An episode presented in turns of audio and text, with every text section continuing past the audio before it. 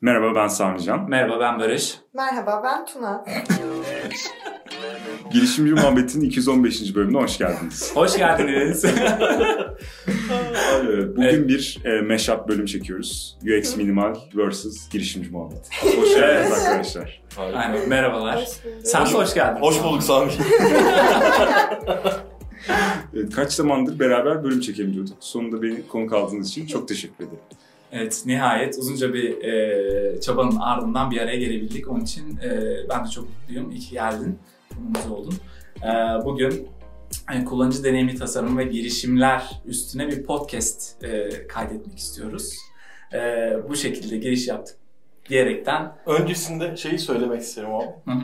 Şimdi UX Minimal ilk podcast'i nasıl yapalım falan filan muhabbetleri ilk çıktığında e, direkt ilham kaynağı şeydi. Girişimci muhabbetiydi. Çok teşekkürler. Abi şöyle bir şey de söyleyeyim size onur etmek isterim. Yani Türkiye'de podcast deyince ilk akla gelen ben net söyleyeyim girişimci muhabbeti. Çok teşekkürler. Yani Çok yol- keyifli. Yoldan hani podcast dinlemiş 100 kişiyi çevirsen 80'i kesin girişimci muhabbeti der yani. Evet, yani Ee, podcast olarak dinlenen, en çok dinlenen 5 podcast'ten biriyiz. Hatta şey geçen sene mi e, Power FM'in bir şeyine e, podcast festivali. Aynen, aynen. Oranın da yapanlardan biriydik. Çok iyi, harika. E, Böylelikle bir giriş yapalım. Sizi Aynen. onur etmek isteriz. yani. Sami Can Tuna ve Barış'la birlikte uzun süredir girişimci muhabbeti adında bir podcast'te ev sahipliği yapıyorlar. Dinlemeyenlere de kesinlikle buradan şiddetle tavsiye ediyoruz. Ee, ben e, sürekli takipçileriyim kendilerinin. Besleniyorum podcast'ten, yeni şeyler öğreniyorum. Bu bağlamda mesajımızı iletmiş olalım e, diyerek e, madem hani konumuz girişimler ve e, kullanıcı deneyimi tasarımı e, çerçevesinde sınırlarında da bir sohbetle e, başlamadan önce Sami Can'a şu soruyu yöneltelim. Sami Can biz seni tanıyoruz ama kendinden biraz bahseder misin? Hani konumuzda biraz girişimler de olduğundan dolayı biraz girişimcilik, girişim ekosistemine dair de deneyimlerinden bahsederek anlatabilirsen süper olur. Tabii. Ben girişimci değilim. Ama girişimcilik ekosisteminde tanınan bilinen az ünlü bir karakter. Şimdi şöyle ben e, işte Ankaralıyım. TED mezunuyum. Ondan sonra Bilkent'te okudum. İşletme okudum bu arada. Hani yani mühendis değilim. UX tasarımcısı, endüstriyel ürün tasarımları falan da okumadım. Şey de çok ilginç. Yani girişimci olmayıp girişimciler tarafından tanınmak da yani Evet. iyi bir başarı yani. İşte Ama ekosistem içerisindesin. Aslında Evet. sen de bence bir, bir noktada girişimci Ya oluyorsun. aslında Yani- şey deniyor. e, yani high output employee. Yani Hmm. yüksek çıktı veren çalışan olarak. Hmm. E, 8 yıla yakın zamandır girişimlerde çalışıyorum. Bilkent'ten mezun olduktan sonra finansçı oldum aslında. İlk işim yatırım bankacılığıydı. Şirket alıp satıyordum. Yani böyle Kaç yaşında yapıyorsun bunu? 21 yaşında başladım işte. Hmm. 24 20 25 yaşına kadar. Peki e, Yani aileden gelen bir şey mi hani bir- bildiğin bir şey mi yoksa ben böyle bir şey yapacağım dediğin için? Yani aslında şöyle ben çok kötü bir okul hayatım oldu. Eğitim falan hiç sevmiyordum. Okuldan falan nefret ediyordum. Ee, okuldan mezun olunca ablamın zoruyla aslında girdim. Çünkü ablam da finansçı. Ailede de bir sürü finansçı var. Ve dediler ki işte ya ben aslında şey falan istiyordum. Unilever, P&G falan öyle bir yerde hı. İşte marka yöneticisi olayım falan. Aynen öyle. Sonra ablam dedi ki sen onları beceremezsin. Sen boş ver sen gel finansçı ol. İşte ben de hiç finansın ne olduğunu bilmeden, finans dersinden ve muhasebe dersinden kalmış bir insan olarak finansçı oldum. Ee, çok sevdim ilginç bir şekilde. Böyle hiç çalışmayı sevmeyen, ders yapmayan, okulda hep böyle yani işte ne bileyim 3.50 ile mi geçiyorsun, 3.51 ile falan geçen falan bir insan olarak böyle delicesine çalışmaya başladım. Çalışma hayatını çok sevdim. Ee, işte 4 yıl çalıştım. PricewaterhouseCoopers diye bir firmada belki biliyorsunuzdur Hı hı. korkunç bir çalışma kültürü olan işte günde 14-15 saat falan çalıştığım, hafta sonları falan çalıştığım bir yer. Ee, çok güzel bir okuldur. Çok fazla şey öğrenirsiniz. Ee, ben de işte orada farklı farklı şirketlerin birleşmesinde devralmasında çalıştım. Yani işte A şirketi B şirketini almak istiyor, B şirketi kendini satmak istiyor. Ama alakası her sektörde çalıştım. Yani çöpçüden tut. Yani çöp toplama şirketinde mesela ona danışmanlık verdim. Sigorta şirketine verdim. Tunacığım lütfen Evet Tuna ses yapma lütfen. Bu arada Barış'la Tuna'ya da buradan selamlar. Evet, aynen. Böyle bir esprili giriş yapmak istedik ama umarım birilerini kırmadık. yok yok artık şey ya evet böyle insanları şok etmeyi seviyoruz. Onlarla da tanışmak e, isteriz bu arada yani. An- Hani Ankara'ya sık gelmiyorlar ama ge- e, yani gelecekler. E, Hı. geldikleri zaman siz de tabii ki tanıştırırız. süper olur. İşte e, bir yerde böyle tak etti. Yani işte hep başka yerlerde de hep aynı hikayeyi anlatıyorum. Ben böyle e, ne bileyim uydurukasyon böyle makarna fabrikası falan gibi bir şeyin proje finansmanında çalışıyorum. Ve böyle işte şirkete e, yatırım artı borç falan gibi böyle bir şey yapmaya çalışıyoruz. Şirket işte 100 milyon dolar cirosu var, 100 milyon dolar değeri var. O sırada Facebook yatırım alıyor. 100 milyon dolar cirosu var ama 50 milyar dolar değerlemeden yatırım alıyor. Ben diyorum yani bu nasıl bir dünya yani, yani ne oluyor falan ve ben diyorum ki ben böyle reel sektör hani eski kafa şeyler yapmak istemiyorum. İstifa edeceğim diyorum. O zaman girişimcilik e, şeyi bu bunlarla doğdu mu? Hani yani işte böyle bayağı bu arada kendimle de dalga geçiyorum. Çünkü şu an kendisinden nefret ediyorum. Mark Zuckerberg'e özenerekten şey yaptım. yani özentisiydim yani gerçekten. Mark Zuckerberg yapıyorsa ben de yapacağım falan gibi. E sonra istifa edeceğim böyle büyük bir olay oldu tabii. Ablam falan aman Allah'ım yani. Böyle senin kardeşlikten beni falan. işte PwC'deki beraber çalıştığım partner falan şey diyor yani nasıl böyle bir şey yaparsın falan filan. Üç kez istifa ettim. Üçüncü de izin verdiler. E, sonra kendim girişim kurdum ama beceremedim. Olmadı. Nasıl ya ilk yaptığım şey aslında bir hala... saniye o zaman şey çok özür dilerim böldüm ama e, girişimci değilim dedin ya aslında bir işte evet gerçekten girişimci olmadığımı gösteren yani, şey de tam yani hakkını veremedim aslında. Evet. evet. Şimdi orada şöyle bir şey var. Girişimcinin e, bence en önemli noktalarından birisi. Şimdi ben üçe bölüyorum girişimciliği. Motivasyon mu? Ee, kaos, hı hı. belirsizlik ve risk diye üç tane aşama var. Hı hı. Ee, ben hayatım boyunca hep risk dünyasında oynadım zaten hı. finansçı olduğum için. Ee, kaos, uncertainty de oynadım yani belirsizlik dünyasında da çok oynadım. Ama risk şey, kaos çok ayrı bir şey. Yani kaos aslında e, Big Bang öncesi bir ortam yani. Neyin ne olacağı belli değil falan ve girişimci dediğinin birincil özelliği zaten onun içerisinde navige edebilmek. Hmm. Yani hani hiçbir şeyin olmadığı bir ortamda ve hiçbir şeyin olamayacağı bir ortamda bir şey tutunup oradan bir şey çıkartabilme yetisi. Ve bende o yok. Belki olur. Bu arada biraz da şeyle de alakalı. Yaşınızla, deneyiminizle falan filanla alakalı. Ama bende o yoktu. Ben böyle dayanamadım. Hayatımda da başka şeyler oldu. Hani böyle işte babamı kaybettim o dönemde falan filan. Ee, ve dedim ki ben yapamayacağım girişimciliği. E ne yapayım? O sırada danışmanlık verdiğim girişimler var. Ve girişimlerde şey fark ettim. Yani bu adamlarda böyle şey yok. Ee, yani finanstan anlayan. Yani genel olarak böyle bir business'tan anlayan, iş nasıl hmm. akar falan filan onu anlayan adam yok. Danışmanlık verdiğim firmaya girdim. Orada çalışmaya başladım ve hani orada işte finans direktörlüğü yaptım falan. Sonra o şirketten ayrıldım zaten. O şirket iyi gitmedi. E, zaten startuplarda olan şey bu girişimlerde. Başka birine girdim, başka birine girdim falan. Yani 8 yıldır bunu yapıyorum. Şu anda da Ankara'dayım. Hı hı. Bir buçuk yıl önce Ankara'ya taşındım. Picus Security adlı işte Süper. bugün yatırımını açıkladık. Seri A yatırım aldık. Öyle işte. mi? Aynen. Tebrikler. 5 Tebrik. milyon dolar Early Bird'den yatırım aldık. Oo işte harika. Şey, bütün dünyaya ürün Bunu... satan şeyi yani burada mı şu an ilk kez söylüyoruz yoksa Yok Brazilya'ya çıktı. Ha, çıktı. Ben görmüştüm. Tebrikler. yoksa şey diyecektim ilk biz bizde açıkladı. Ama bizde şimdi açıklandığında belki 20 gün sonra belki yayınlanır. Ha evet öyle bir şey var. Media First şeyini okay. UX Minimal'de yaptık. işte, ee, ve işte burada da şu anda strateji direktörü olarak çalışıyorum. Yani hani ne iş yapıyorsun diye sorarsan hani bir startupta hı hı. yaptığım şey aslında ben e, kendi profesyonel hayatımda yaşadığım şey de hep şuydu yani 3 ay bir proje yapıyorum. Mesela proje şöyle işte. İşte İş Bankası Rusya'da bank alacak. Hadi şimdi 4 hafta sonra İş Bankası Genel Müdürü'ne sunum yapacağız. Git Rusya'daki bankacılığı öğren, sunum hazırla. Falan diyorlar böyle. 4 haftada oturup mesela onu yapıyorum. Şey mi hani hangisine yatırım yapılabilir gibi bir Yok, şey. Sektör, sektörü öğren. Rusya'da bankacılık nedir? A'dan Z'ye anlat diyor mesela patron. Hı-hı. Bunun içinde şey de dahil değil mi? Mobil şu kadar kullanılıyor işte. Yani, yani her bir şeyini anlatacaksın Apple falan filan. Gidiyorum ben de böyle araştırma yapıyorum ve böyle 4 haftada falan öğrenebileceğim her şeyi öğreniyorum. Bazen şey oluyor mesela. Bazen değil çok oluyordu. Cuma günü saat 5.55'te çağırıyorlar. Diyorlar ki işte pazartesi günü Türkiye'nin en büyük gübre üreticisiyle toplantım var. İşte bana iki sayfalık bir memo hazırlar mısın? Şunları şunları içersin falan diyor. İki sayfaya nasıl sıcak bu falan diyorsun böyle. Yani işte böyle çok kısa zamanda çok, çok hızlı bir şeyleri öğrenip Ondan sonra onlardan böyle bir mantıklı bir şeyler getirmen gereken bir işim vardı. E sonra ne oluyor? E, çok hızlı bir şeyler öğrenme.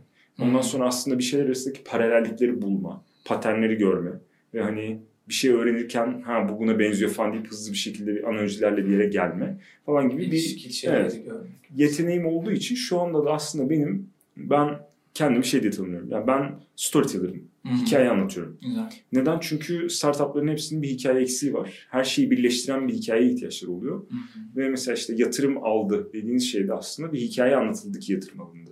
O hikayelerin oluşturulmasına yardımcı oluyoruz. Storyteller deyince direkt Barış Özcan geliyor. o da kendisini öyle. Evet ben de işte girişimler için o Çok şekilde bir şey. Süper. Teşekkürler aktardığın bilgiler için. Ee, böyle hani biraz UX Minimal podcast'inde hani şey e, sohbetin başında da bahsettiğim gibi hani girişimcilik ve kullanıcı deneyiminin birbiriyle elintili olduğu yerlere doğru da hafif e, muhabbet kaysın istiyorum. Bu bağlamda da zaman zaman e, fiziki etkinliklerimize de bizim e, girişimcilerin geldiğinde gözlemlediğimiz oldu. Hatta sen de bir keresinde e, gelmiştin hatırlıyorum. Üç tane etkinliğe geldim ya. Ciddi mi diyorsun? Evet abi. Pardon abi. Takip etmiyor yani. Koşuşturmadan. Skandal şu an ama gerçekten öyle yani kesinlikle Gon- koşuşturma. Gonca pardon Tuna gelmezsin. ee, çok kızıyor dolayı. Hayır, iki peçe kuçaya geldim, bir UX mimine geldim. Hayır adam geldi ben gördüm. Geldim. Geldim. Üç tane UX mimale geldim. Gerçekten. Geldi. Geldim birinin başında kalkıp gittim ondan sonra. Hmm. Hmm, Yani o kadar uzun kalmadım. Okey. Ya böyle hani biraz daha genele hitap edip biraz da hani e, konuya dair bilgisi sahibi olmayanları da düşünürsek hani dinleyici kitlesi nezdinde Hı. hani girişim ve girişimcilik nedirle e, biraz da başlayıp ilerlesek desem ne söylersin? Hmm. Ya şimdi girişimcilik nedir? Yani şimdi burada aslında Yani şöyle bir hep şey böyle var. duyuyoruz ya abi işte bir girişimimiz olsa bir girişimimiz olsa da hani ne yani aslında bu? Yani girişimcilik ya biraz inovasyondan bahsetsem olur mu? önce? Tabii ki, tabii. Yani girişimcilikten. Söz sende lütfen. Şimdi e, ekonomide aslında şey var. Arz var, talep var. İkisinin kesiştiği yerde de fiyat belirleniyor piyasada. E, bu ikisinin yani arzı ve talebi yani talebi pardon özür dilerim. Arzı oluşturan şey aslında şu anda içinde bulunduğumuz teknolojik ortam. Tamam işte yani atıyorum e, ne bileyim şöyle düşünün bilgi transferi diye bir piyasa olduğunu düşünelim. E, bunun aslında bir arz ve talep kesişme noktası var. Ama biz posta gönderiyorsak hani bunun kesişme noktası çok daha yukarıda bir yerde oluyor. Neden? Çok daha pahalı bir şekilde yapabiliyorsun bunu. Hı hı. İşte ne bileyim saat başına gönderebildiğin bilginin e, şeyi çok pahalı oluyor. Ondan sonra inovasyonlar geliyor. İşte böyle invention'lar geliyor öncelikle. Yani mu- mucitler bir şeyler çıkartıyor.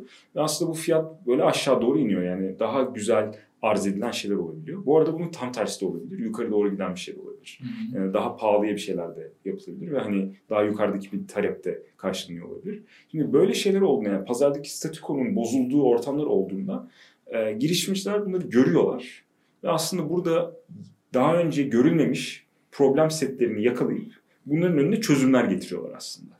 Yani girişimcinin yaptığı şey aslında bu. Yani girişimci e, sürekli bir şekilde etraftaki işte e, olası problem setlerini gören, yeni açılan bu arada yani böyle çok statik bir dünya içerisinde değiliz biz. Sürekli bu tarz şeyler oynuyor.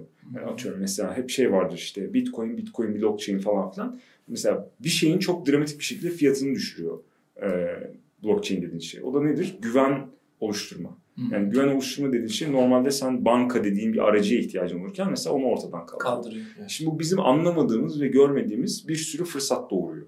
Bir sürü eskiden çözülemeyen problem bunun sayesinde çözülecek. Aslında inovasyon tanımında da biraz o, o var. Yani şöyle hani kitlelerin kabul etmesi, ürünün e, yani hani bir yeni bir yenilik ya bir yerlerde tabii ki sürekli bir şeyler üretiliyor, yeni şeyler oluyor ama inovasyon olabilmesi için pazar payına sahip olup Hı. yer edinmesi gerekiyor. Yani sanırım. ticarileşebilmesi. Evet. Ticarileşebilmesi lazım. Evet Tunacığım ne oldu? Üç girdisi var zaten öyle özetleniyor design thinking'de. Hı hı. İşte teknolojik üretilebilirlik, kullanıcı talepleri ve şey gelen ürünün uygulanabilirliği teknolojik olarak. Evet. Hı. Yani işte zaten tam olarak zaten e, şey arz talep çizgisinin kesiştiği noktayı anlatmış yani. Hı hı. Yani bunu bir şekilde e, böyle fırsatları bulup çözümü getirebilen e, insanlara şey diyoruz aslında yani girişimci Girişimci. diyoruz. Aynen girişimci, girişimciler. Yani buradaki en temel problem şu oluyor bu arada. Benim gördüğüm insanlar girişimci deyince daha farklı bir şey anlamalarını dediğini. Talep odaklı e, düşünmek gerekiyor. Arz odaklı değil. Yani bir sürü yerde mesela işte next generation bilmem ne bilmem ne diye bir şeyler duyuyorsun işte yeni jenerasyon. İşte mesela herkes blockchain teknolojisi hakkında falan konuşuyor. Ama aslında o doğru değil. Aslında orada senin talepten gelmen lazım. Yani ve girişimcinin yani girişimci girişimci yapan şey de talebi ve problemi görmek. Yani bir sürü çözüm, çözüm tipi var. Ya talep Evet. birisinin talep etmesi gibi değil de e, bir şeydeki eksiği görmek Evet, gibi aynen, düşünüyorum. aynen. Eksiği Yani- görüp onu analiz edip işte Evet. catch edip oradan belli bir değer önerisiyle. Ama işte Yani- böyle şey değil yani biz yapay zeka yapıyoruz. Hayır. Yani sen yapay zekayı kullanarak insanların şöyle şöyle şöyle bir ihtiyacını çözüyorsun. Hı hı. Mesela atıyorum e, kanser teşhisi kandan yapılması çok pahalı bir süreçtir. E, yapay zeka dediğin şey bu sürecin fiyatını aşağı düşürür. Ben kitlelerin kolay bir şekilde düzenli aralıklarla kanser testi yapabilmesini sağlayacak bir yapay zeka geliştirmesi yapıyorum. Bu. Evet. Yani erişilebilir, daha erişilebilir Evet, aynen. vesaire. Ee, süper. Peki ben burada bir şey sorabilir miyim? Mesela yıllar önce bir mobil uygulama şirketinde çalışırken her gün telefonlar geliyordu. Ben Instagram gibi bir mobil uygulama yaptırmak istiyorum. İşte ben Facebook gibi bir şey yaptırmak istiyorum. Ne kadar olur falan. Yani bu kafadaki girişimciler de var. Hani Hı hı. böyle denk geliyor musun böyle saçma insanlar? E, tabii canım zaten işte dedim ya tam böyle arz mantığında konuşanlar yani. İşte biz de yeni bir blockchain yapalım. E tamam da yani niye yapıyorsun? Ne, işe yaradı falan. Yani Değerini Neyi bilmeyen. çözeceksin? yeni Instagram yapalım falan. Da böyle bir şey vardı. Color diye bir firma var böyle çok ünlü böyle 50 milyon dolar falan yatırım yapıp ondan sonra böyle 12 ayda battılar San Francisco startup'ı. Onlar da işte böyle hani e, böyle bir pitch deckleri vardı çok ünlü. Saçma hiçbir şey söylemeyen 50 sayfalık bir şey yapmışlar. İşte Instagram gibi ama çok daha seksi ama çok daha bilmem falan filan diye böyle millet de ona yatırım yapmıştı yani. Hani bir bir tek Türkiye'de değil yani bütün dünyada böyle zavazingo girişimci oluyor yani. Ama mesela şöyle bir şey de var. Ee, Türkiye'de bir şey e, video izleme platformu isim vermeyeyim. Hani verilir de sorun değil. YouTube'un aynı birebir kodlarını alıp e, birebir demeyeyim de aynısını yapıp mesela piyasaya sürdüler ve hala kullanılıyor şu an e, şeyde. Mesela baktığında dediğin gibi bir şey çözmüyor ama en azından o pastadan bir pay almaya çalışıyor. Hı hı. Hani e, aslında her zaman da e, olumsuz olacak diye bir şey yok hani baktığında. E, Şimdi Sadece pastadan pay alma çabası da var bazılarında var. inovasyonun ve yani bir şirketteki bir inovasyonun ve bir güç başlangıcı dediğim şeyin iki neden olabilir. Güç başlangıcı ne demek? Yani piyasada bir yere sahip olabilmen için piyasaya güç e, yani güçle yaklaşabiliyor olman lazım. Gücün olması lazım. Onu başlatan iki şey var. İşte birisine counter positioning diyoruz yani ters köşe yapma pozisyonlaması. İşte bu nedir mesela? Hani blockbuster parayı insanlar DVD'leri geciktirdiği zaman kazanır. Ben insanlara DVD'yi e-mail'la göndereyim. Yani postalayayım. Ve DVD'ler yok olsun. Netflix'in ilk hali buydu bu arada. Hı hı. Ee, ve insanlar geciktirirse geciktirsinler dediğin zaman Blockbuster sana saldıramıyor. Neden? Çünkü sen parayı insanların DVD'yi geciktirmesinden kazanıyorsan o zaman hani tersini yapamazsın. Bir diğer şey de cornered resource yani e, kapatılmış kaynak demek. İkinci durum var aslında dediğin video platformunda. Kapatılmış kaynak neydi? Türkiye'de YouTube yasaklandı. Türkiye'de YouTube yasaklandığı zaman aslında başkalarının erişemediği bir kaynak oldu Türkiye pazarı. Ve yani sonuçta video izlemek diye bir şey var. Sen YouTube kapattığın zaman yani video izlemeyi insanlar bırakmayacaklar. Zaten o zaman pik yaptı. Evet, aynen. şey. Ondan sonra öyle bir pozisyonu aldıktan sonra ne oluyor aslında? Network etkisi dediğim bir şey var yani. Hani o kadar fazla insan oraya video yüklemiş. Video yüklediğin zaman senin orada bir birikmiş bir reputasyonun oluyor falan filan. O orada durduğu için sen daha fazla video yüklemek istiyorsun. O videolar orada olduğu için insanlar geliyor. Yani böyle bir şansın varsa Türkiye'de de e, şey yapabilirsin. Facebook yapabilirsin, Instagram yapabilirsin. Nitekim aslında Türksel Bip'le falan filan bunu yapmaya çalıştı. Ama e, ha bu arada bu çalıştı. Şeyde çalıştı. Çin'de böyle. Yani işte TikTok'tur bilmem nedir falan. Çünkü filan orada filan var. yasak. Çünkü YouTube Yok, yasak, Kap- Facebook kapalı yasak. kendi ürünlerini Bu- üretmek zorunda. Baidu var. Baidu işte Google'dan Rusya'da sonra. VK mı Evet. vardı? E, VK var, Yandex var. Bunların nedeni bu ürünlerin oralarda yasak olması. Evet. O zaman biraz daha böyle deneyim tasarımına kaymak için hani iyi bir girişimin tanımında biraz şöyle bir şey var. Şöyle bir e, anlayış var, yaklaşım var. İşte iyi bir girişim e, bir satıcı, e, bir hacker, bir de tasarımcıdan oluşur diye. Hı hı. E, hani girişimler bir e, değer önerisiyle e, hani sapladıkları probleme e, e, çözüm üreten yapılaşmalar desek aslında e, bu çözümü de bir ürünle e, kullanıcılarına e, sunuyor oluyorlar. E, bir ürün veya hizmetten de bahsettiğimiz zaman da işte orada aslında bir kullanıcı ve kullanıcının da deneyiminden söz etmiş oluyoruz. E, girişimlerin iyi bir deneyim sunabilmeleri için ekip süreçlerinde nelere dikkat etmeliler sence? Şimdi ben e, yani podcast'ten önce zaten söyledim. Ben dünyanın yani ve girişimcilik ekosisteminin genel olarak gittiği noktanın şey olduğunu düşünüyorum. Belki de en önemli şey hani kod yazmak bilmem ne falan her şeyden önce zaten kullanıcı deneyimi oluyor. Neden? Çünkü işte low code diye bir akım var zaten. Kod yazmak dediğin şey ele düştü diyeceğim yani. Gerçekten sürükle bırakla kod yazıyorsunuz. İşte atıyorum yani Excel'de bir Excel kullanır gibi kod yazabilirsiniz bir sürü şey için. Ee, işte ne bileyim birbiriyle 3 tane 4 tane ürünü bağlayıp çok normalde bundan 5-6 yıl önce yapması mümkün olmayan şeyleri çok basit yapıyorsunuz. User interface tasarım tool'ları da şu an kod exportlamaya başladı. Yani. Aynen evet. İşte şey Sketch'ten e, Xcode'a bir şey bas falan filan gibi Evet. ürünler falan çıkmaya başladı. Ee, yani hani hiçbir zaman belki mükemmel çalışmazlar ama derme çatma bir şeyler yapmanı sağlayacak şeyler var. Ee, ya tabii her zaman altyapı girişimleri oluyor. Yani atıyorum. Yani mesela OpsGen'i e, bir altyapı girişimi. Hani çok fazla UX ve şey var tabii. Ama yani hani orada aslında böyle teknolojik olarak bazı şeylerin tık tık tık diye çalışmasıyla alakalı bir Olmasın durum da var. olur gibi bir durum var. Yani. Ya şey ama e, kod yazılacak. E, ya Picus'ta bile öyle bu arada. Biz siber güvenlik ürünü yapıyoruz. Gerçekten UX en önemli şey oluyor. Kullanıcı deneyimi en önemli şey oluyor. Neden? Çünkü e, zaten çok kompleks bir iş yapıyoruz. Onu böyle bir de anlaşılamaz ve hani kullanıcının içinde kaybolduğu bir şekilde bir deneyim olarak sunduğun zaman e, kayıp yani şey oluyor. E, Kullanılabilir bir ürün. Evet, ve bu arada bütün teknolojiler ve bütün ürünler yani teknoloji dediğin şey, yazılım dediğin şey aslında commodity oldu zaten. Evet. Ondan dolayı hepsi birbirine yaklaşıyor çok hızlı bir şekilde. Seni ne ayrıştırıyor? Bir mesaj ayrıştırır. Yani ne anlatıyorsun? Ve bu arada ürün ve kullanıcı deneyimi bunun büyük bir parçası. Bir de gerçekten kullanıcı deneyimi ayrıştırıyor. Örnek vereyim. Bizim e, ürünün içerisinde bir e, özelliğimiz var kullandığımız. Ve biz bunu böyle 9 adımda falan yapabiliyorsun normalde. Hı hı. Ama yani müşteri bunu o kadar değerli görmüş ki e, böyle mesela atıyorum satın alma formlarının içerisinde bu süreci uygula falan gibi şeyler yazıyor. Yani şimdi e, ben niye kullanıcıya bu kadar büyük bir külfet yaratıyorum? Yani onun etrafına aslında bir şeyler düşünmem lazım. Ya zaten hep gelen en başta söylediğim şey aslında. Talepten geliyor olması lazım. Daha shiny bir oyuncak yapmakla olmuyor. Olmuyor. Yani shiny oyuncak isteyen çocukların olduğu bir ortama gidiyorsan onlar için yapmalısın. Ama onlar istediği için yapmalısın. Yani ondan dolayı kullanıcı deneyimi nerede sorusu kullanıcı deneyimi her şeyin başında. Fayda sağlaması önemli. Evet. Başta fayda sağlaması önemli. Aslında arayüzün o kadar da e, önemli olmadığını gösteren örneklerden biri olarak Wikipedia'yı verebiliriz. Evet. Yani bugün e, arayüzü çok e, hani old school duruyor hı. ama sağladığı faydadan dolayı milyonlara hitap edip kullanılabilen bir ürün. O bağlamda kesinlikle fayda önemli. Tabii. Türkiye'de W'nun başına sıfır koyunca geliyor önce. Maalesef öyle bir durum var değil mi hala? Yani aslında şöyle geçenlerde bir e, yani ürün direktörü ve yani global firmada çalışan ürün direktörü bir arkadaşımla konuştum ve mesela o şey diye anlattı. Yani usefulness diye bir şeye bakıyoruz biz dedi. Yani ne kadar e, useful'un Türkçesi ne olur bilmiyorum ama hani ne kadar kullanılabilir demek istemiyorum. Ne kadar kullanışlı bir yazılımda bir şey ne kadar kullanışlıdır diye bakıyoruz. O da şöyle bir fonksiyondur diyor.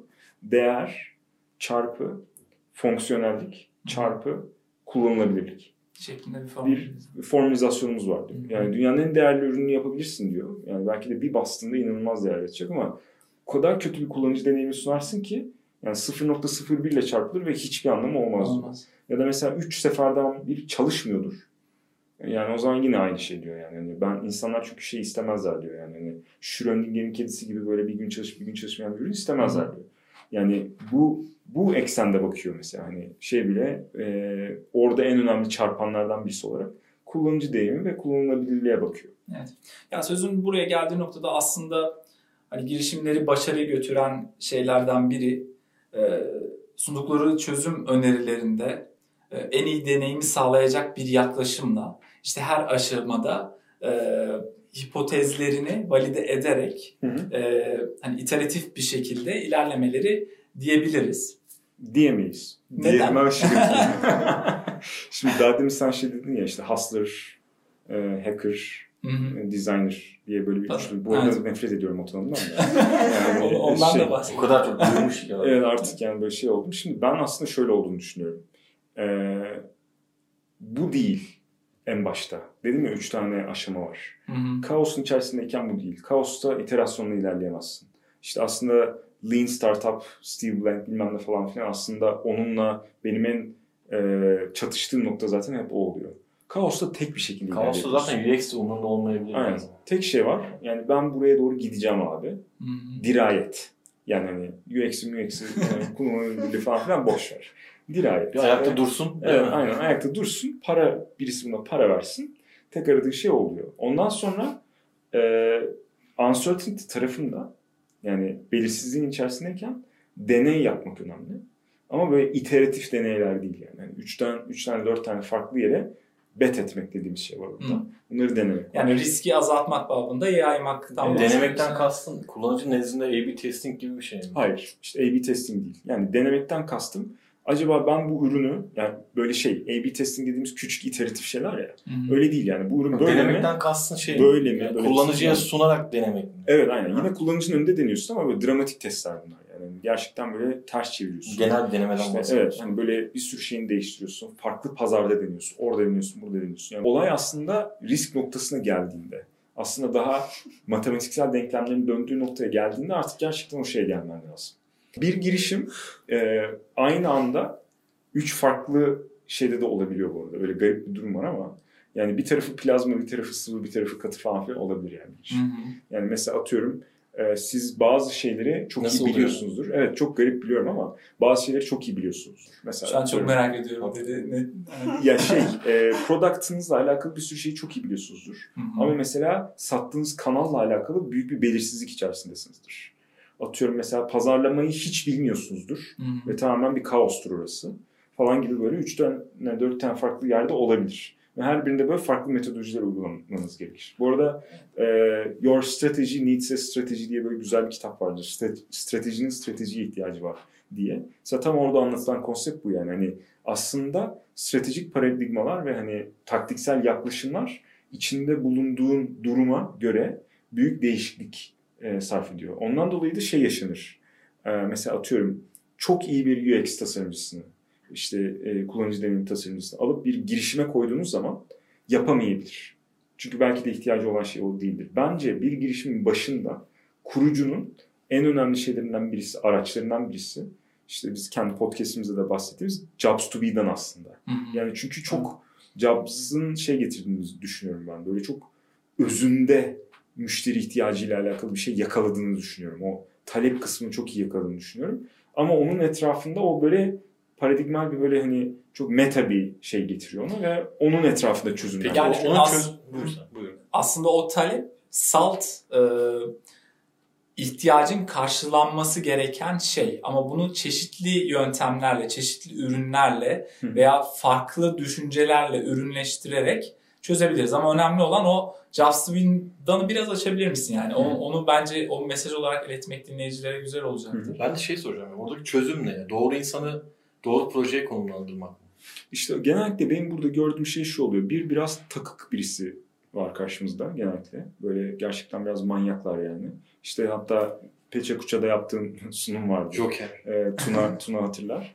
Şey, evet, biraz Joker gibi olması lazım. Yani hani herkesin tersine gidecek ve böyle hani anlaşılması biraz... Güzel olsun bu arada. Teşekkürler. Biraz kafası böyle yanık e, insanlar olması lazım. Bir de alanda deneyimi olması lazım. Zaten bence kaosun içerisinde navigasyonu tek yapabildiğin şey o oluyor. Yani ben şeyi çok benzetiyorum bu arada. Christoph Kolomb'a çok benzetiyorum. Hı. Yani Amerika'nın keşfi olayına. Çünkü gerçekten o özellikle Atlantik'in tam ortası şeyinde büyük bir kaosa sürükleniyor biliyorsunuz. Hikayeyi biliyorsunuz yani hani birbirlerini boğacaklar falan filan ama adam diyor ki gideceğiz böyle falan hani yani ne olursa olsun. Ve hani adamın şeyi de şu yani kafasında aslında teorik bir şey var yani Hani sürekli bir şekilde abi gemiler ileri doğru gittiğinde neden aşağı denize mi batıyorlar falan filan gibi böyle bir zihniyetle böyle kafasına takmış durumda onu ve o takıklıkla sürekli aynı yere doğru gitmeye çalışıyor. Ve sonunda bir şey O keşfediyor. takıklığı da riski de alıyor aslında. Evet aynen. Hani yani umunda değil bu arada. Risk diye görmüyor zaten onu. Yani hani delirmiş durumda bir şekilde bir şey yapacak yani. Benim hep gördüğüm başarılı girişimcilerde o tarz bir şey var. Mesela şeyler başarılı girişimci olamıyor ondan. Ee, işte bilmem ne danışmanlık firmasından gelen işte McKinsey'li çok iyi kariyerli falan. Yani adam çünkü her şey risk mantığında bakıyor. Benim şey olamamam, girişimci değilim dememin nedenlerinden birisi de o. Benim risk iştahım manyakça değil yani. Yani Bir risk iştahım var Zaten ama- o şey tehlikeli değil mi ya? Yani bu kadar da riske etmek. Yani Evet, Ümit'in de ris- riski İşte. iştahı iyi Evet, değil. Ümit'in de girişimci olmadığını şey yaptı. evet abi ben de En azından yetecek kadarını kenara ayırsak. İşte evet aynen orada şey var yani girişimci böyle şeyleri çok fazla düşünmüyor. Çok fazla umurunda olmuyor falan. Kıyamam Sallamıyor. iki ay sonra evlenecekmiş onu düşünüyorum. Ya olay olay işte biraz şey geliyor o zaman da işte pasif gelir modeli var ya. Yani o pasif gelir modelinden o pete girebilmek için de aslında biz biraz böyle hep şey sınırında kalıyoruz galiba. Yani işte hani açlık sınırında kalıyoruz. İşte biraz. Buna Hani- girişimcilik dünyasındaki yatırımcıların tanımladığı J curve diye bir şey var. J şeklinde bir çizgiden bahsederler. Yani ya sen böyle e, çok yere paralel bir çizgiyle gidersin ya da J çizersin. Yani önce bayağı bir dibe batarsın. Ve böyle hani borca, batağa, başkasından aldığın parayla sermayeye falan filan girersin ama ondan sonra kendini yukarı fırlatırsın. Pasif gelir dediğin şey orada doğuyor. Evet. Pasif gelir dediğin sermaye sahibi olmak demek zaten. Ancak ancak ekstra değeri öyle yaratabiliyorsun gibi. Bu adam çok güzel konuşuyor ya. Evet. Keyifle dinliyoruz. Teşekkür ederim. Aynen. Ee, o zaman şeyi toparlayacak olursak az önce şey biraz yarım kalmıştı. Jobsubi'den biraz açabilir misin dinleyicilerimize? Yani Yani bizim e, bir bölümümüz var diye böyle reklam yapayım ama. Yok, Şey, Ali Ali ile beraber çektiğimiz Ali Çevik şimdi Ali şeyde Google'da e, işte hatırlıyor, Kolay- hatırlıyorsan direkt şey yapabiliriz, söyleyebiliriz yani Bölümün- dinlesinler. Bölümün, bölümün şeyini hatırlamıyorum ama Ali Çevik ve işte Jobs to ararlarsa C, T, B, D. Tam bununla Evet. ilgili bir şey soracaktım. Evet. Bu podcast'ın başında unutmayın. Jacksonville'den kendi medium şeyleri de var galiba sitesi Evet. var. Gelmeden Evet. Şimdi e, Clay Christensen diye çok ünlü bir e, işletme teorisyeni bir amcamız var. Kendisi Innovator's Dilemma diye böyle hani işte inovasyon yapanların yaşadığı böyle problemleri anlatan Steve Jobs'ın falan da başucu kitabıdır. E, böyle e, bir teori üzerine çalışan bir adamdı ama yıllar üzerine yıllardır da bu Jobs Subi'den üzerine çalışıyor. Ve adamın orada dediği şey şöyle bir şey var. Aslında diyor biz her ürün ya da hizmeti alırken aslında böyle bir iş kafamıza bir iş ilanı gibi bir şey çıkıyoruz. Ve ondan sonra bir o ürünü ya da hizmeti onun için işe alıyoruz. Eğer o işi daha yapan, iyi yapan bir şey varsa ya da o iş için gereğimiz kalmadıysa sonra da onu işten kovuyoruz diyor. Şimdi bu böyle e, okey falan diyorsun ama ya bu böyle yaklaşımsal olarak çok farklı bir bakış açısı getiriyor. Bunun etrafında farklı bir sürü şey anlatıyor. İşte yani job diye yani iş diye baktığın zaman adamın işte anlattığı en klasik örnek sabah yediğin muzla e, sabah içtiğin milkshake bir- birbirine rekabet ediyor. Evet. İşte yani biz bunu bir sürü girişimde bu arada ben girişimin yaptığı işi böyle yani çözdüğü işi anlamaya çalışıyorum. Hatta buna genellikle bakış açım şu oluyor. Genellikle iyi olan girişimlerde yazılım girişimlerine ben daha çok onları biliyorum çünkü. E, o ürün içeri alındığında birisi e, adam saatini rahatlatır ya da kovulur. Hı hı. Yani hani atıyorum mesela normalde 3 kişinin yaptığı bir iş vardır. O geldikten sonra artık 2 kişi yapabilir. Ya da bir kişinin bir gününü alan bir iş vardır. Artık o bir saatte yapılabilir. Gibi şeyler olur mesela. Bu nedir aslında? Gerçekten birinin iş tanımındaki bir şey aldınız ve bir yazılıma yaptırtıyorsunuz ve artık onu otomatize ediyor. ediyor. Bu Jobsubi'danla ilgili aklımda şöyle bir şey e, şimdi sohbet ederken geldi de e, nerede o okuduğumu hatırlamıyorum da şey matkaptan bahsediyordu hikaye. Tabii. İşte matkap alıyoruz ama işte belki senede e, 10 dakika kullanıyoruz, kullanmıyoruz ama hepimizin evinde matkap var. Mesela onu okuduğumda ben de şeyi düşünmüştüm yani. Gerçekten benim de evimde matkap var Aynen ve iki kez falan kullandım herhalde. Sonra da düşündüğün zaman hani Jasubi'dan metodolojisi içinde şöyle bir şey vardı, yaklaşım vardı. Hani yanlışsam lütfen beni şey yap, düzelt. Ee, ya aslında o matkap işte biraz şeyi dolduruyor. Yani şu capı dolduruyor işte e, erkeğin evinde e, olur, matkap olur Aynen. şeklinde. Duygusal işler var, fonksiyon işler var. Şöyle mesela e, ya şey diye bir konsept var mesela şu anda. Plak çok satılıyor. Hı hı. Müzik dinlemek için, yani müzik dinlemek bir iş midir? Ee, evet. İşte müzik dinlemek için yani iPhone'un var. Neden plak alıyorsun? Plak alıyorsun. Çünkü aslında arşivcilik diye bir iş var. Onu Ve arşivcilik işini aslında dolduruyor. Yani hani orada yapılmaya çalışılan bir işi şey yapıyor gibi böyle aslında çok daha güzel böyle çok daha holistik bakmanı sağlayan Evet. orada bulaşıkları da şey yapıyor. Dizmeye başlar. O da bir iş tabii. Aynen. Evet. Şey, bu bağlamda ha, çok özür dilerim sen Anlatmaya söyle. çalıştığı şey şu zaten Jobs to Be'danın. Bu arada şey... e, Senin neyi neden nasıl yaptığını net olarak her iş yapışında uygulaman gerekiyor. İşte Hı. hedefim bu, bunu yaparken böyle yapacağım. Çıktılardan birinin bu olmasını bekliyorum gibi bir akışa koymanı sağlıyor aslında. Job cümlesi kuruyorsun zaten. Evet. Evet. aynen. bunu her adımda yaparak Mesela ben gir- çalışmaya başladığım her girişimde ya da danışmanlık verdim ya da mentorluk verdim ya da yatırım yaptım her girişimde ilk anlamaya çalıştığım şey bu. Çünkü bunu anladığın zaman, Hı hı. özünde ne yapmaya çalıştığını anladığın zaman diğer yerlere yani şey gibi ya mesela ben şimdi siber güvenlik sektöründe iş yapıyorum. Yani ne yapayım ben siber güvenlikle hiç alakam yok bu arada. Çok da zor bir alan yani. Hani normal yazılımcılar bile siber güvenliği anlamıyor. Ben nasıl anlayacağım? Nasıl anlıyorum? Niş. Ee, işte aslında bu şeyle anlıyorum yani. Bana bir adım atacak bir taş veriyor. Yani oraya basıyorum. Ha diyorum ki bak bu böyle bir iş yapıyor. Sonra onun etrafını doldurmaya başlıyorum Evet. yavaş yavaş. Gibi. Genel anlamda da aslında deneyim tasarımının girişimler için önemi nedir diye benim sana bir sorum olacaktı ama bunları bu şekilde güzel bir şekilde sen de daha biz bir şey sormadan anlatmış oldun. Ben şey soracaktım. Üç, üç kere sormaya dördüncü de başardım. Bu hani sen şey demiştin ya Ali ile ilgili bir şey var ama şu an hatırlamıyorum. Hı. Gelmeden önce dedim ki Sami Can gelecek. Hiç ayıp olmasın son birkaç bölümünü dinleyeyim. Çünkü bir, bayağı bir ara dinleyemedim yani. Orada şey bir önceki şeyde e, random bölümler diye bir şey yapmışsınız ya. Hani Evet. Siz iş seyahatinde olduğunuz Evet, için evet. e, Merve öyle bir şey Evet, kolaj rastgele. yapmış. Orada şöyle bir şey. Çok güzel şeylere denk geldim. Ya bu hangi podcast acaba falan dedim. Aklıma orada şey geldi. Shazam podcastleri şey yapabiliyor mu? Ee, öyle bir altyapısı var mı biliyor musun? Hayır. Bayağı ilginç bir teknoloji, bir fikirmiş bu arada. Evet. Evet. Yok değil mi? Yok hayır. Öyle bir şey yok. Ama e, tek, yani podcast tarafında ve sesin işlenebilmesi ve sesin yazıya dökülebilmesiyle alakalı çok fazla gelişme var.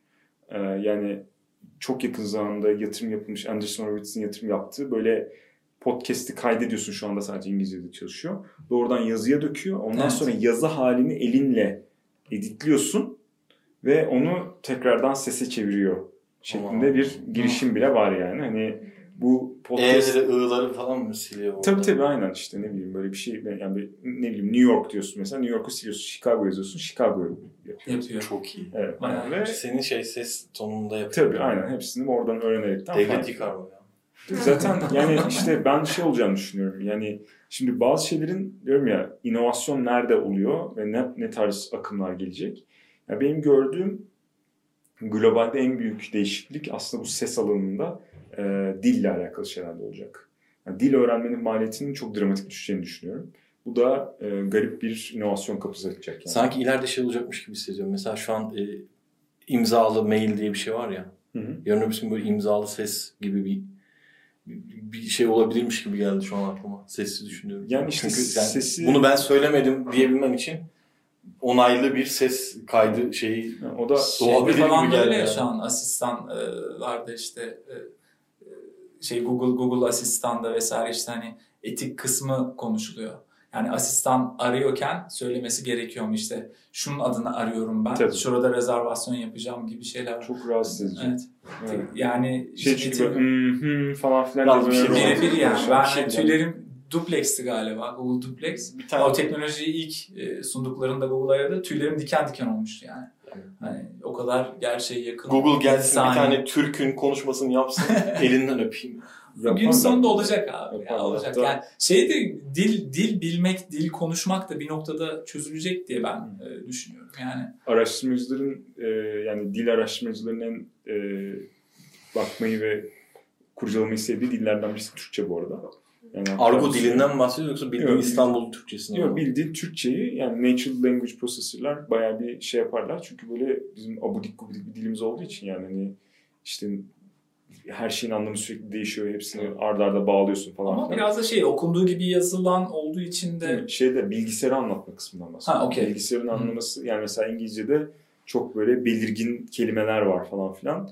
Türkçe'de mesela e, buluştunuz mu falan diyorsun mesela böyle uf falan ya adam için böyle hani uzun bir cümle kurdum falan. Tek bir kelime de aslında falan. Mesela hani ondan dolayı çok araştırıyorlar e, falan filan gibi bir durumu da var. Sondan eklemeli Evet sondan oluyor. eklememizden dolayı. Aynen Fince, Japonca ve Korece gibi. süper. O zaman e, var mı arkadaşlar eklemek istediğiniz bir şey? Yoksa Sami Can'a ben topu atacağım. Sen Tuna emin misin? o zaman ben tekrar vakit ayırdığın için sana ben teşekkür ederim. çok teşekkür ediyorum. Ee, yani son olarak teşekkürler podcast yaptığınız için bu arada. Ben yani bizim girişimci muhabbeti olarak en büyük hayalimiz aslında hani biz bunu yapalım. hı. Ve aslında insanlar dinlesinler ve onlar da kendi podcast'ini yapsınlar. Yani aslında hayal ettiğimiz şeyi siz burada gerçekleştirmiş olduğunuz için çok teşekkür ediyorum. Çünkü e, bizim podcast'in temel amacı pa- bilgi paylaşarak güzel ve bir, zaten paylaşarak öğreniyorsun. E, ondan işte siz de insanlar dinlesinler. Ben de bu podcast olabildiğince gelmeye çalışayım. Siz de bunu yapmaya devam edin. Katkıda bulunduğun için e, biz teşekkür ediyoruz. Bizim biraz da şöyle bir durumumuz var. İşte yaklaşık bir yıldır e, etkinlik, fiziki etkinlikler organize ediyoruz. Ama bir noktada şunun farkına vardık. Hani e, o organizasyon 25. kez de yapılır. Ama önemli olan e, içerik üretmek. Tabii. E, yani bir de fiziki etkinliğe, liglerimize herkes katılamayabiliyor. Hı. Hani il dışından da dahi e, gelen konuklarımız da olsa hani podcast bilginin aktarılması için ve tüke- kolay tüketilebilen bir mecra, bir alan, bir platform olduğu için de e, motivasyonumuz oldu. Bunu şeyde gördük aslında. Sen bitir. İstersen Ya bitirdim abi. söyleyeyim. Sen Ha. Hatta Sami Can, Sami Can'ın da konuk olduğu sonraki seri- serilerinde bu atölyenin düzenlediği e, topluluklarla Hı hı, büyümek hı hı, teydik geçen. E, orada mesela hiç tanımadığımız birisi ben sizin podcastlerinizi dinliyorum. Be- e, çok beğeniyorum. Teşekkür ederiz falan dedi. Az burada burada biz yani. e, etkinlik yapmaya devam etseydik o Ankara sınırları içerisinde kalacaktı baktığında. Tabii. Ama hakikaten şey e, hani podcast'in gücünü e, tabii işte girişimci muhabbeti gibi paraşütle e, üretim bandı gibi öyle şeyleri dinleyerek aa evet ya podcast gerçekten güçlü bir şeymiş. Burada da bizde akıl eden ya benim aklıma gelmişti yani sizden falan dinle- dinlerken Anıl o zaman vardı ekipte. Şu an Trivago'ya gitti Almanya'ya. O demişti podcast serisine başlayalım falan diye. Sağ olsun o başlatmıştı. Dediğim gibi yani şey e, etkinliklerdense böyle şeylerin daha güçlü olduğunu biz de Yani ikisini böyle beraber yapmak lazım. Yani böyle eğer podcast yaparsınız ondan sonra bir de bunu e, etkinlikle de birleştirdiğiniz zaman inanılmaz tam işte bir topluluk, Topluluk, inşası. Tamam. aynen. Aynen. Bir de işte podcast'ı insanlar dinledikçe şey oluyor. Yani sizle karşılaşınca böyle ah Atilla işte saatlerce seni dinlediğim için arkadaşım gibi hissediyorum falan filan. Hı, gibi evet, böyle şey evet. yapan böyle hani sizin Kesinlikle. yanınızda da rahat hisseden iyi insanlar olabiliyor. Kesinlikle. aslında biz o yüzden Samican sen başlatır mısın dedik. yani, tam dediğin o duyguyu vermesi açısından. Tuna sen bir şey söyleyecektin. Ya ben Bu arada Tuna değil Gonca ya. Tuna olarak kalsın. Bu bilinmezlik benim için iyi. Ben de Şey, Barış. e, sen konuşurken aklıma şey geldi de biz bir de üretim için aslında açık çağrıya çıktık. Görmüşsündür belki. Onun konusu da kullanıcı deneyimi ve etik. Aslında teknoloji ve etik ama biz orada bir kaydırıp kullanıcı deneyimi ve etik olarak yansıttık. Picus'ta siz e, kişisel sınırların etik ölçütleri nasıl belirleniyor gibi bir metin yazmak ister misiniz bize? Hayır. Neden? Yani bizim öyle bir şeyimiz yok ki. Yani biz İyi de hackerız sonuçta- yani. Hackliyoruz hepimiz. Ne etinden bahsediyoruz? Hayır ya. Bizim çünkü biz e, bizim yaptığımız şeyde bir sınır aşma şey yok. Gerçekten Hayır simülasyon onu yaratıyoruz ondan dolayı. zaten. Şey değil ama bu konuya hakim olduğunuz için güvenlikle, bireysel güvenlikle deneyim tasarımının nasıl kullanılacağına dair bir fikriniz Bu arada vardır. bu çok önemli bir nokta. Evet. Çünkü şey tersine e, yani ters fonksiyonlar biliyorsunuz güvenlik ve kullanılabilirlik. Evet. Yani hadi çok hoş güzel e, passwordlerimizi otomatik yazsın falan filan diyorsun. Ondan sonra ben böyle açıyorum Her bilgisayarı her şeyine sahip oluyorum falan Evet. gibi. E, yani aslında bu ilginç bir konu. E, ama bununla alakalı konuşalım. Bence yapıla- Yani- yapılabilir. Sizden birisi böyle bir metin yazsa bence mükemmel olur bizim için. Olur. Tabii. Kimin yazacağını çok iyi biliyorum. Yani şey Ya. de Topumu İşi- sıktım arkadaş. kapanırken de iyi bir şeyden kesiyoruz faydalanmış. lütfen. Yok kesmiyoruz. Tabii Etik değil. Aynen ben bana kesmeyeceğinizi söylediğiniz için geldim. Evet o yüzden geldi. Demeyeyim bari. Ne olacak canım? Olsun yani. Şey sen yok. Ali'yi nereden Kötü bir şey tanıyorsun? Ayrıca senin de Trivago'ya gittiğini bilmiyordum. Ceyhun Trivago'da kuzenim şey product manager. Anıl duy duy. Ekip arkadaşını tanıyormuşum. evet evet. Almanya'ya gitti. Peki. Sen Ali'yi nereden tanıyorsun? Çevi mi? Evet. Ali benim lise İstanbul'dan. arkadaşı. İstanbul'dan tanıyorum. Ama Bilkent'ten de Hmm. alt dönem. Dünya küçük ya. Evet. Diyerekten ben bağlayayım. o zaman tekrar vakit ayırdığın için, Ben bilgileri teşekkür aktardığın için Teşekkür ediyorum. Son olarak e, yayınımızı kapatmadan e, kullanıcılarımız sana bir şeyler sormak isteseler nasıl ulaşabilirler? Hatta girişimci muhabbetimiz Slack kanalı da var. Onu Aynen. söyleyelim. Dinleyicilerimize, ilgilenenler. www.muhabbeti.com'a girerlerse orada işte bizim Twitter, e, işte Facebook, aynı zamanda eski bölümlerimiz var. Aynı zamanda sağ üst tarafta Slack kanalına işte e-maillerine bırakıp dahil olabilirler. Hı hı. Slack yani ücretsiz bir yer bu arada. Hani şey değil. E, insanlar oraya para ödeyeceklerini sandıkları için girmiyorlarmış. Öyle bir şey yok. Çok kötü bir kullanıcı deneyimi sunmuşuz yani. E, ve şey, e, buradan ben hem kanaldayım zaten yazarlarsa ben her türlü dönerim. Her türlü. Bizim e, Slack kanalına da e, davet edelim seni. Yani Var Slack'tan mısın? nefret Slack'tan? ediyorum bu arada ama yani tamam tabii gelmek isterim. Yani Bizim şey, komüniteden evet. ulaşmak isteyenler olabilir. Aynen. Slack kanalında gelin. Yani şeyi gerçekten hiç sevmiyorum. Slack'ı yani böyle çok kötü bir ürün olduğunu düşünüyorum genel olarak. Bana çok kötü bir deney- deneyim yaşatıp duruyor ama sizin hatırınıza geleceğim tabii. E, ama 2500'e yakın kullanıcı olursa ve bunun %1'i bile sana yazsa o bildirim. Kaos. evet aynen. Yalnız- Onun için tasarlanmamış gerçekten. Teşekkür ederiz. Biz teşekkür ederiz. Harikaydı. Bizler. Dinleyicilerimizi de bizi dinledikleri için e, teşekkür ediyoruz.